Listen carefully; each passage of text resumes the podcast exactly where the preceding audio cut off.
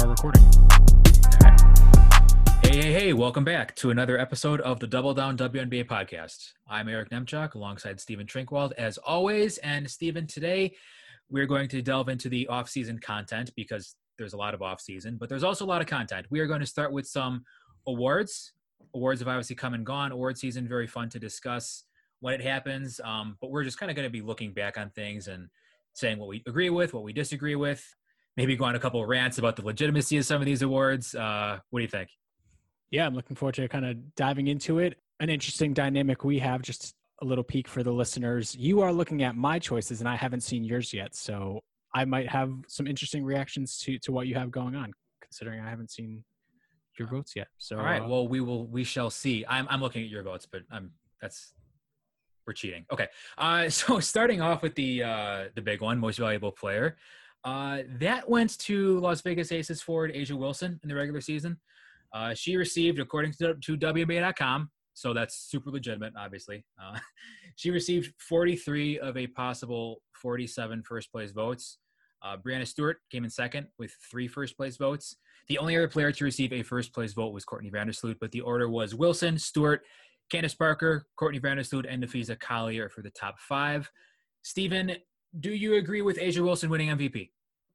Asia Wilson is definitely a deserving MVP this season. She she had a great season. The Aces far exceeded at least my own personal expectation. I thought the most valuable player in the WNBA this season was Breanna Stewart. What do you think? I agree. Um, you have a ton of notes here on why that is. You agree with uh, me? I, I, do agree with you. Yeah, wow. it's it was really tough. Um, I, I might have gotten like kind of caught up in the moment as far as you know the whole narrative of the best player being on the best team, but the reality is it was pretty much a tie.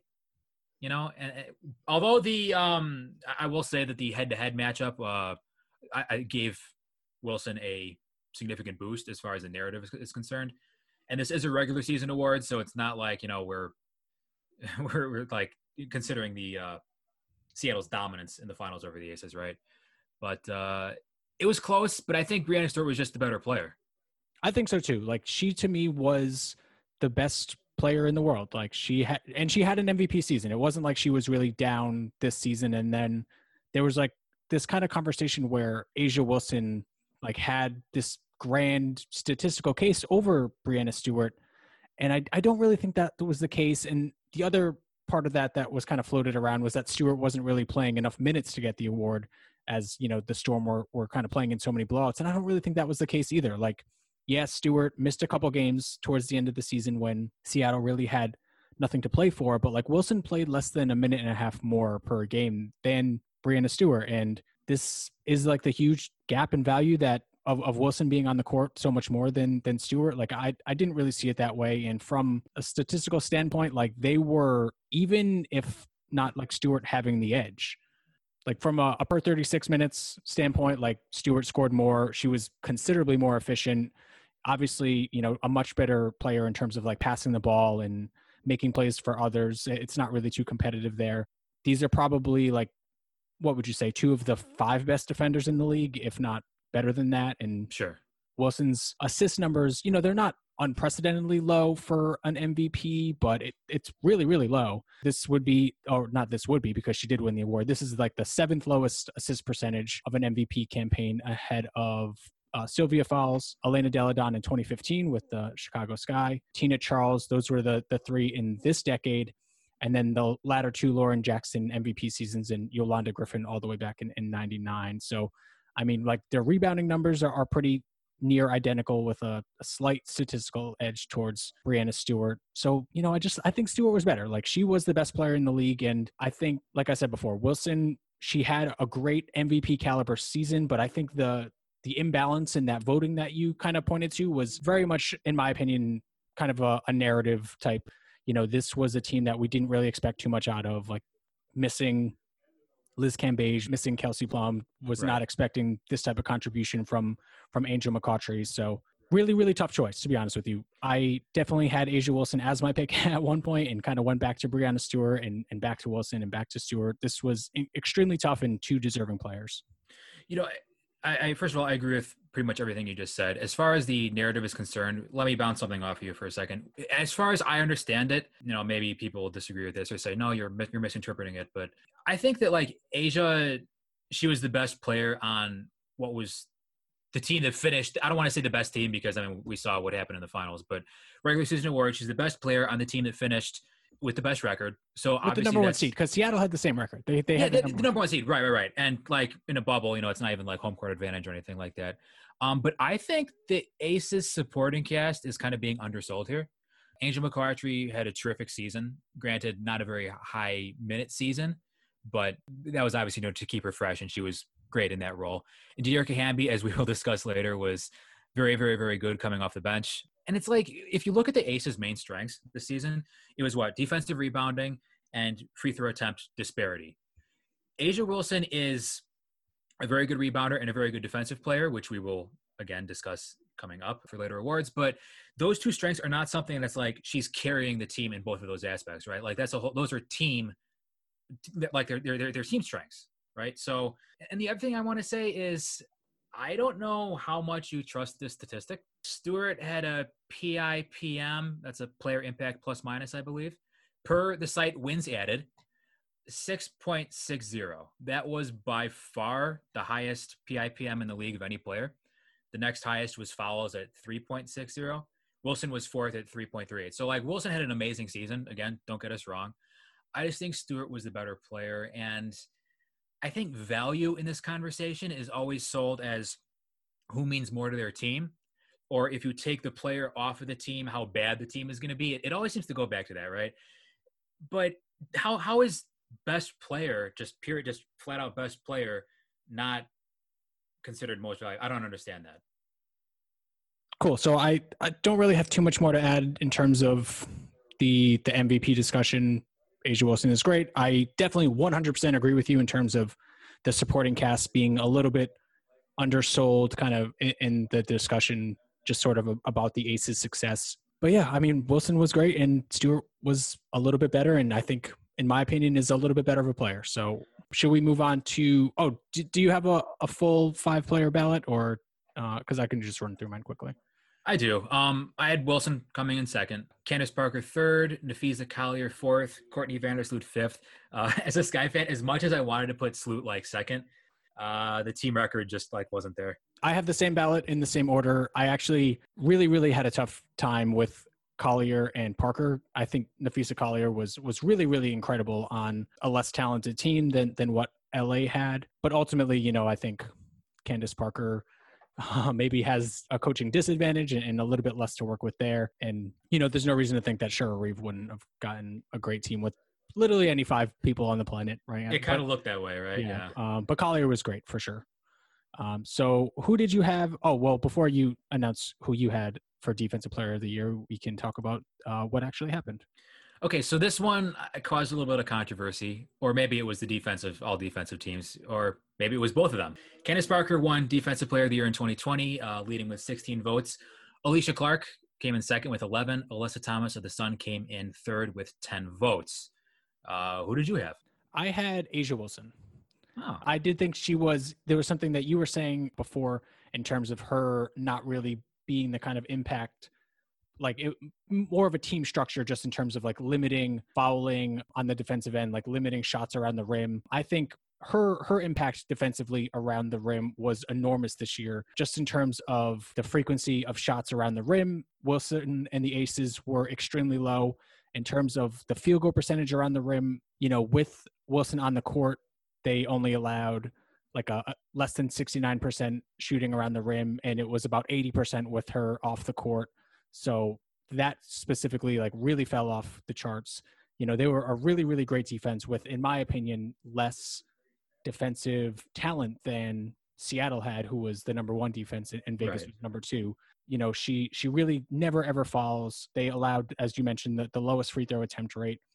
And her her box score stats were great. Like she 5.3% block rate, second in the league to Turner. She really high steal rate for for a player uh, for like a, a, center. She has really great hands, almost two percent steal steal rate, and I just I thought she was the best defensive player in the league this year. I mean, I can't argue with that. I had her second on my ballot as as as, as I did for MVP. But uh, yeah, that's that's a good point. It might be it might have been a stupid argument for me to say like free throw rate and defensive rebounding are team stats because when you're playing center, those are the that's the most important defensive position. So A'ja Wilson definitely pulled her weight and then some on the defensive end of the floor. Uh, I had Alyssa Thomas, maybe maybe overrating her a little bit, but I just think you know the Sun were stout defensively, like they weren't elite, but they were stout. And while you could argue that you know the Sun have a lot of great defenders on their team, Alyssa Thomas is what drives that defense. You you saw it this year in comparison when you had Brionna Jones on the floor compared to last year with Jonquel Jones. Like it's Alyssa Thomas who makes them go. DeWanna Bonner, very switchy. Jasmine Thomas, as good as it gets at the point of attack. But to me, Alyssa Thomas, uh, just her ability to not only guard basically every position and finish them off and like finish the possessions off with rebounds, but also to turn defense into offense, which was so critical for the Sun this year and basically every year because like their half court offense kind of stinks. Is that a fair argument? Yeah, I think so. And, you know, for a player of her size playing the four and Connecticut to not routinely get dominated on the glass, they're, they're like a re- very good rebounding team, and she's a yeah. very good rebounding player. Uh, very, very impressive. Uh, I had Alyssa Thomas third and was really torn between who I was going to go with at number one. I went with A'ja Wilson, but obviously, you know, the one I think she was the only unanimous pick for the all defensive team, Alysha Clark. I had a hard like I think she's she would be a well deserving defensive player of the year candidate and mm-hmm. just in terms of like versatility, there aren't a ton of players who can just shut down whatever your wing option is, whether it's one through three, you can just throw your your best defensive player on them and, and really just kind of erase them. But to be honest, I, I I just think your your wing candidate has to be so much far and away better than the best big candidate because you know the yeah. bigs are just so much more impactful defensively in my opinion. So that was kind of the difference maker for me. I assume you had Clark pretty close to the top for you. Um, no, oh. I actually had her fifth and it was basically just because of that logic. Uh, my my order was uh, Alyssa Thomas, A'ja Wilson, Napheesa Collier, Candace Parker, and then Alysha Clark. I mean, I just think that just to take what you were saying a step further, bigs just provide more defensive defensive value than wings. That's just the way it goes. And also, the Storm defense was just so incredibly stacked. Like Breanna Stewart is an elite defensive player. Natasha Howard is an elite defensive player. Jewell Lloyd is pretty darn good as Had a defender. the best defensive season in her career, probably. Yeah, right. So like, uh, and you can, we saw this in the voting too. Uh, Clark got 11 votes, but Stewart and Howard also received votes for her t- for their team, the Storm. So uh, when you're playing within such an aggressive scheme, like I get that the the narrative was like Alysha Clark, she shuts down the team's best player on the wing, but why were the Storm such a great defensive team? It's not just because of individual defense on the wing. It is because they are aggressive as heck. They create so many so many defensive plays on with blocks and steals, and they're just they shut down the paint. It was it wasn't just like a, an Alysha Clark effort, you know. I feel like if you take Alysha Clark off the Storm, there's still going to be an elite defense. Whereas if you take Alyssa Thomas off the Sun or A'ja Wilson off the Aces, they're going to have significantly more struggles. Yeah, that's definitely a, a, fair point of view for that. My five, just to, to get it out there, was uh, Wilson one, Alysha Clark two. I had Alyssa Thomas third, Candace Parker fourth, and the one player who we kind of differ on, I had Natasha Howard fifth. Okay. I think I think Natasha Howard would have been in the discussion if like her minutes weren't so low compared to sure what we're used to seeing. Should we move on to rookie of the year? Let's do it. Okay, so rookie of the year, this one was not particularly close. Uh, Lynx point guard Crystal Dangerfield got 44 of the 46 votes, 47 votes. Chennedy Carter for the Dream got two votes, and Satou Sabally for the Wings got one vote. You have a you have an argument for Chennedy Carter, I believe, although you went for Dangerfield. I, I, picked Dangerfield, but I did, I'll be honest, like I did want to pick Chennedy Carter for this award. Like I think this award feels better when it's going to the star or future superstar of the class. And like I think Chennedy Carter is going to be that player for this class. Like, no disrespect to Crystal Dangerfield at all. She had a, a great season, deserved this award. And Dangerfield was just better, though. Like, she, this was not a situation where the star players just didn't really produce enough, and you kind of have to go with one of the more tertiary options. Like, Crystal Dangerfield put up the the impact that is needed for this award. Like, she had more impact towards winning basketball. She led a top four seed in scoring as an, an undersized rookie point guard, and it really felt like particularly before Odyssey Sims came back, even though, you know, I think Dangerfield did get better as the season went on, but I feel like she was really what was keeping this team afloat just in terms of having someone who could run the offense. But I think Chennedy Carter has like a statistical case to win this award, like 25 points per 36 minutes on on pretty decent efficiency, although not as good efficiency as Crystal Dangerfield. Like her 26% assist percentage, 14% turnover percentage, pretty solid raw assist to turnover numbers as well, but again, not as good as Dangerfield. You know, Chennedy Carter, I think, is going to be a future star in this league, and I love everything that she brings to the table, but this was Dangerfield's award. I agree. Uh, I think the two major things working against Carter for this award were minutes. She played significantly fewer minutes because, I mean, she missed all those games, which was unfortunate, but that's the way it goes. Uh, and then also, as you said, contributing to winning basketball. It's kind of weird. It kind of reminds me of last season when you had uh, Collier versus Ogunbowale for the Rookie of the Year race. Before then, we hadn't really seen too many instances of a rookie being on a really good team and then a rookie being on a not so good team and being like, well, this rookie, you know, she's putting up the raw scoring numbers or whatever. She's she's making the impact plays or the should I say like the the highlight plays, but this other player is you know contributing to winning basketball, as you said. Uh, ultimately, that went to Napheesa Collier, of course, and the same thing kind of happened here. I think with Dangerfield, you said it. She stabilized that offense when they were searching for a player who could just run the team, make plays, run offense, take care of the basketball. Because if you recall, we had big questions about that heading into the season, big questions. And the Lynx were struggling before Dangerfield kind of really seized that opportunity. I mean, she wasn't, it, it wasn't like a, I mean, Sims was out, but they were rolling with Shenise Johnson at point guard. They were trying Lexi Brown for a little bit. Dangerfield really took that spot, and she didn't let it go.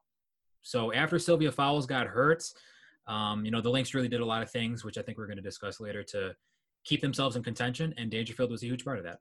I guess the, the only thing that was kind of holding me back, like it feels like maybe in like three years and five years and eight years when Chennedy Carter is like an all a perennial all league player and Crystal Dangerfield is, you know, maybe uh, an above average starting point guard. Like this pick could look silly just in hindsight with kind of where their careers go, but you know, uh-huh. maybe Dangerfield becomes an all league point guard as well. And, and maybe Carter never gets there. I mean, it's not a, it's not an award for four years in the future. It's, it's a true. 2020 award. So Dangerfield earned it, man. Should we move on to sixth woman of the year? Uh, I think you mean best player coming off the bench. yeah, this is lame. It's Someone stupid. else should get the award. Dearica Hamby, she is deserving by the very definition of the award, but she's not a sixth woman. Like she was second on this team in minutes played and in minutes per game. She played more than one and a half times as many minutes as Carolyn Swords, the nominal starter. She closed every single one of their games. Like this isn't the best bench player in the league; it's the best player in the league, who the coach wanted to get this award. Do you think that's what happened? I mean, yeah. The, there's no like X's and O's strategy for playing Carolyn for Swords. bringing a worse like, player. Yeah, yeah. I get you. I get you. You know, strangely enough, this was not a unanimous award. Hamby got 44 votes. Riquna Williams got two. I don't really understand that. Bria Hartley got one, and like, I guess uh, she was having a really good season before she got injured, very unfortunately. But Hamby was a better player. She is a very, very good player who just happens to be coming off the bench for whatever reason. It, it reminds me of a few years ago when Jonquel Jones won this award for the Sun, just because Chiney Ogwumike came back and, and Miller decided to bring Jonquel off the bench for like 55% of their games and she won the award. It's like, well, is this truly a sixth woman? No. Interesting it, it, that Bria Hartley got an award considering she played 13 games this season. Hey, I don't vote. I just I, I just look at the votes. Sure. Uh, who else did you have? Who else did you have for this? Uh, I had Sammy Whitcomb two, Riquna Williams three, Jackie Young four, Rachel Banham five. I had no two through five because it was no contest. Okay, fair enough. Yeah. um, most improved player. All right, this was uh, this was the closest of any of the major awards, I believe. I honestly didn't have that tough a time with it, but we can discuss that. Uh, Betnijah Laney, the Atlanta Dream, took 25 votes. Myisha Hines-Allen for the Washington Mystics took 21 votes. Angel McCoughtry got one vote, uh, which is interesting. Uh, but yeah, Laney and Hines-Allen, both great seasons, both both very ideal picks for a most improved player, and it really exemplifies why I hate this award. But y- you can go ahead first. Well, I, I I just want to talk about like the fundamental kind of guiding principle for how I would come up with Betnijah Laney as the winner of this award, and that's because Betnijah we've, Laney, discussed, we've discussed this before. Yeah, we have discussed yeah. it before, but like she is a completely different player this season than we'd ever seen her play before. And we've seen plenty of Betnijah Laney in the WNBA. Like she came with an offensive package that she had not shown over the course of her career with what three other teams before this? Three other teams, I think. Yeah. She played for Chicago, Connecticut, and Indiana before landing in Atlanta. And you know, Myisha Hines Allen is definitely the most with more opportunity award winner. Like that, she was awesome. I, I don't think she deserved the all league nomination that she got, but we'll, we'll get to that later. And you know, this isn't a slight from for her because she she was really really good. But but Nigel but Nigel Laney played significant minutes like for multiple seasons in this league and was not this player and she Yeah. improved from what we had seen of her and, and that sample size was really really big so i think she deserves to win this award It's improving from a known quantity versus improving from a mystery. sure Yeah. um, and you wanted to maybe lay out like a most improved team Yeah, here's the reasoning for this. I hate this award. I think it's really stupid. I ask you a Usually, it just yeah. do you hate this award more or less than executive of the year Hmm. I feel like I wouldn't hate Executive of the Year as much as if if there just like wasn't a total pea soup surrounding it. You know, you have no idea who's doing what in what organization. You have people who are on different levels relative to you know other people in different organizations. You have some people who are head coaches and GMs, some people who are just GMs. It's maybe maybe like the, the principle of that award I think is dumb. This award could be better if like there is a stricter guidelines for voting, if that makes sense. But like usually this award just goes to the player with the highest increase in usage or minutes. That wasn't really the case this year. I mean, Laney was did have a higher usage in minutes than she did usually, but she made the statistical jump as well. Also, improvement I feel like can be mixed up or mistaken or just willfully swapped with a player having a hot season. For example, Leilani Mitchell last year. Not saying she didn't deserve that, but if you're like 34 years old and you're basically just known as an outside shooter, and all of a sudden you have like a huge increase in effective field goal percentage, well, did you really improve or were you just making more shots? and winning this award for the second time Winning award, for, yeah. So she she improved once when she was what like 23, and then she improved again when she was 34. So I digress. Um, and then it's like there's a slippery slope of can you give it to a second year player? Well, second year players aren't supposed to. They're supposed to improve. Well, aren't third year players supposed to improve from, from their second year? At what point does a player like stop improving to where that's not an issue? Anyway, uh, Laney was great. she was really really good She was great. yeah. Um, so the other players that I would have on uh, this would be Bree Jones, who I thought was much better than I would have ever imagined her being in the WNBA, Mhm. particularly offensively, um, but definitely showed some things I didn't expect defensively as well. Myisha Hines Allen, of course, the the runner up to this award. Uh, Rachel Banham, I thought was you know finally kind of did the things we thought Rachel Banham was was supposed to be good at, and that this might be kind of what you were saying with Leilani Mitchell last year, just yeah. a situation where over a, a truncated season she shot the ball pretty hot. But she got Um, more opportunity though. She got more opportunity, and and she made, but she got plenty of opportunity last year with Connecticut too, and did not shoot the ball well. Yeah, it, it's like it's like well maybe there was a reason why she didn't play much in Connecticut. You know. Yeah, right. Um, and fifth place, you know, this is typically the award as, as you had kind of touched on before. Like I would try to stay away from second year players here, but Jackie Young definitely deserves some recognition just from where she was last year and, and how she performed in the second year. Okay. So I had Laney, Bree Jones, Myisha Hines Allen, Marina Mabrey, and Kahleah Copper. Uh, I'm aware that Kahleah Copper had a pretty good situation. She got the old minutes and usage bump, but I think she was a significantly better player, particularly with her outside shooting and just her overall aggressiveness. You know, I don't think she made as many mistakes as she did in previous seasons.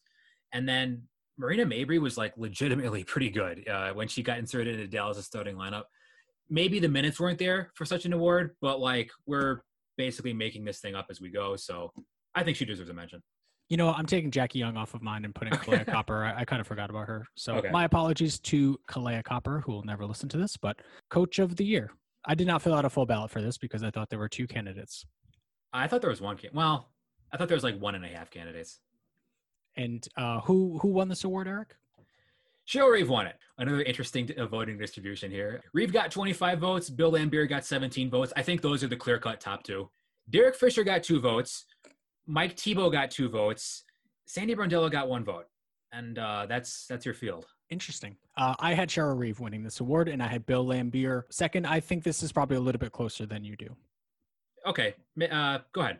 Well, I mean, I, I, don't really have a ton to say about it. You know, Cheryl Reeve took, in my opinion, a less talented team than the the Aces are to the four seed, and Laimbeer took a team that a lot of us had some pretty serious questions about to to, to the one seed and to the WNBA finals. Uh, a lot of that was, you know, of course, getting contributions from from players that we didn't expect. You know, D. Rob had uh, a really really great season. Angel McCoughtry, of course, like had one of the best seasons of her career. But I mean, Laimbeer's philosophies, offensively and defensively, as much as they may be maligned, like they were very very effective. Like they were. You know, we'll see how it continues to work out in the in the playoffs when there's a little bit more time for preparation and uh, scouting, as Candace Parker uh, pointed out a couple weeks ago. But it drove great effectiveness in the regular season. And uh, but Cheryl Reeve, you know, just with being able to kind of bring that roster to a top four seed while Sylvia Fowles played seven games and pretty much completely like downshifting her philosophy from playing Collier and Dantas at the three and the four to those two players at the four and the five for, for the majority of their minutes and inserting Bridget Carlton, Carleton. pretty much into the starting lineup as a three and D player. They were great. And I we you and I I think both thought like how is this team going to score coming into yeah. the season and they were a better offense than they were a defense. You know, it's it, the main factor in why I think Reeve kind of should have run away with this award. I mean, she kind of did, but was that was that offensive system. Uh, the Lynx have never been known as like in the Cheryl Reeve era as a three point bombing team. Cheryl Reeve just completely turned this team around after Sylvia Fowles got hurt. Um, you know, I mean, that's and that's really tough to do. It's really tough to change things schematically from a slower, you know, eh, post-oriented team, you know, that likes to, you know, dominate the paint in the rim area, to a team that relies heavily on the three-point shot and you know pick and roll and stuff like that. It's really hard to make that adjustment in the middle of a season. It's even harder to make that adjustment in the middle of a bubble season when you have no practice time and no scouting time. She's a wizard. You know, it's it's, it's pretty crazy to think about what this team did and uh, what they're going to be like next year. Yeah, best coach in the league, in my opinion. Yeah, I, I could see it. I could see it. You want to do the all league teams? Yeah. So for the 2020 uh, All WNBA first team, I'm not going to give the total votes. I'll, I'll, just say, you know, if someone was unanimous or not. There were two players who were unanimous for the All WNBA first team: A'ja Wilson and Candace Parker. Breanna Stewart got 46 out of 47 votes. Huh. Shout out to whoever put her on the second team. Courtney Vandersloot got 43 first team votes. Arike Ogunbowale got 29. So those that's your first team there. Then your second team, Diana Taurasi, DeWanna Bonner, Napheesa Collier, Skylar Diggins Smith, and Myisha Hines Allen.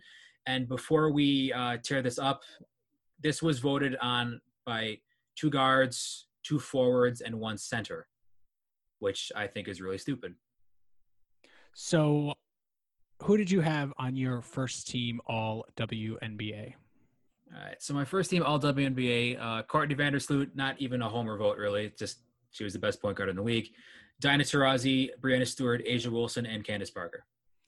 Yep, Napheesa Collier, in both of our opinions, was the fourth best player in the league, and on both of our second team All WNBA. I also had that same five. Interesting that we both went with Taurasi over Ogunbowale. So I had, as you mentioned, Vandersloot, Taurasi, Breanna Stewart, A'ja Wilson, and Candace Parker.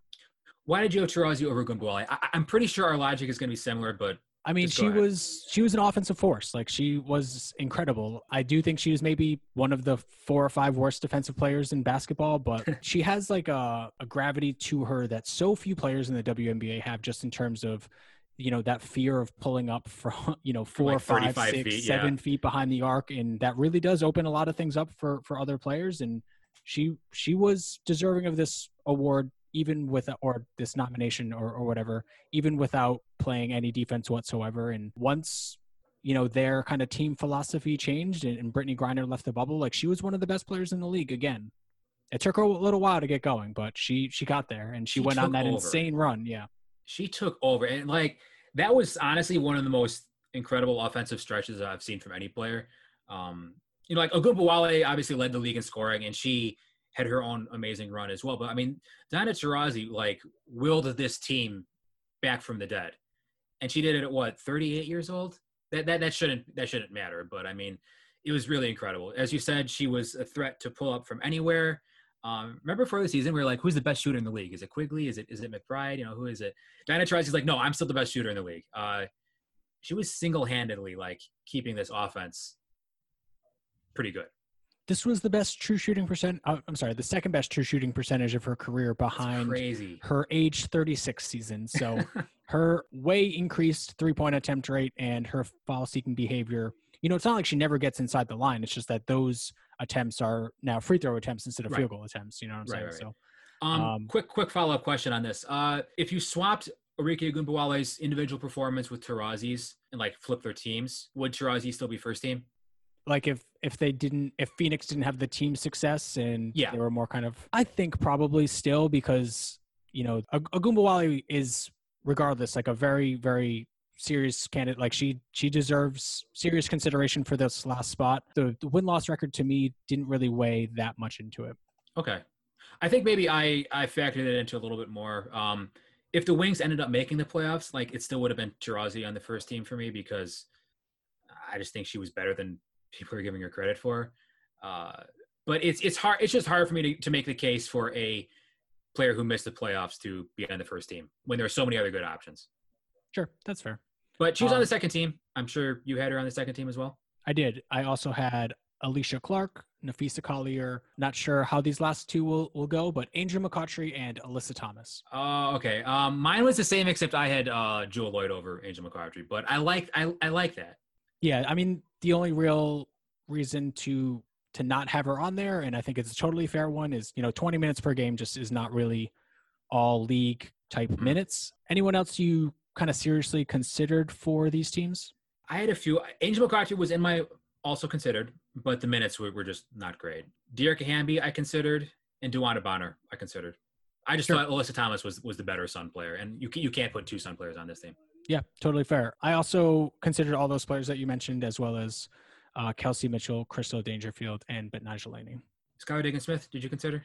Skylar Diggins Smith, I, I did consider. Sorry, you know she's probably not as serious. You know her her offensive resume this season, much like Taurasi's, was pretty outstanding, but they were not very good when she played, If, and they were if Taurasi was a bottom five defensive player, what was Diggins?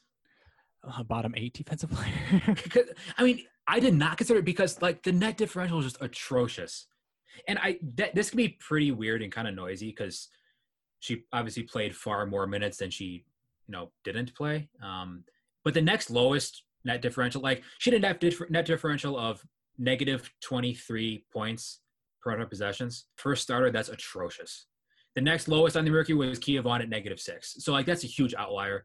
Um, and most of that came on defense. Like typically, I don't think you consider defense when you're talking about this award, but I mean, you also have the assist to turnover ratio, which was pretty poor for like a star lead guard. And I don't know, like if if if her net differential was that bad, shouldn't Taurasi's have also been pretty bad? You know, if if Diggins was like if they're like on the same level, you know. yeah, sure. The one thing I would maybe point to is Diggins Smith at times was playing with some pretty rough lineups out there.